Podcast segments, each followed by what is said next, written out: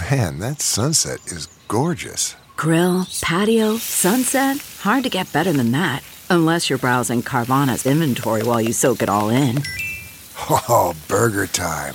So sit back, get comfortable. Carvana's got thousands of cars under $20,000 just waiting for you. I could stay here forever. Carvana, where car buying meets comfort, meets convenience. Download the app or visit Carvana.com today.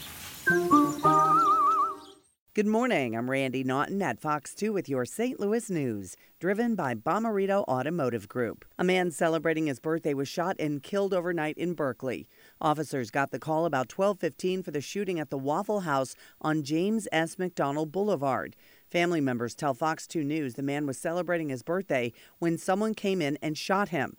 St. Louis County Police are leading the investigation. Blues in Chicago first period, they were up 1 0 on the power play.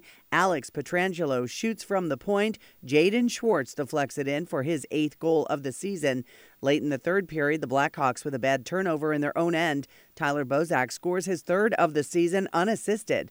The Blues beat the Blackhawks 4 to nothing from the Fox 2 weather department. Temperatures out the door will be near 30 but warm steadily today with a westerly wind. Skies will range from partly cloudy to mostly clear with afternoon temperatures reaching to near or just above 50.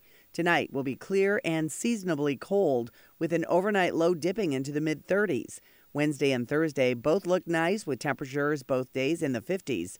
A weak weather system passes to our south on Thursday night with a few rain showers, followed by somewhat cooler temperatures for Friday and Saturday.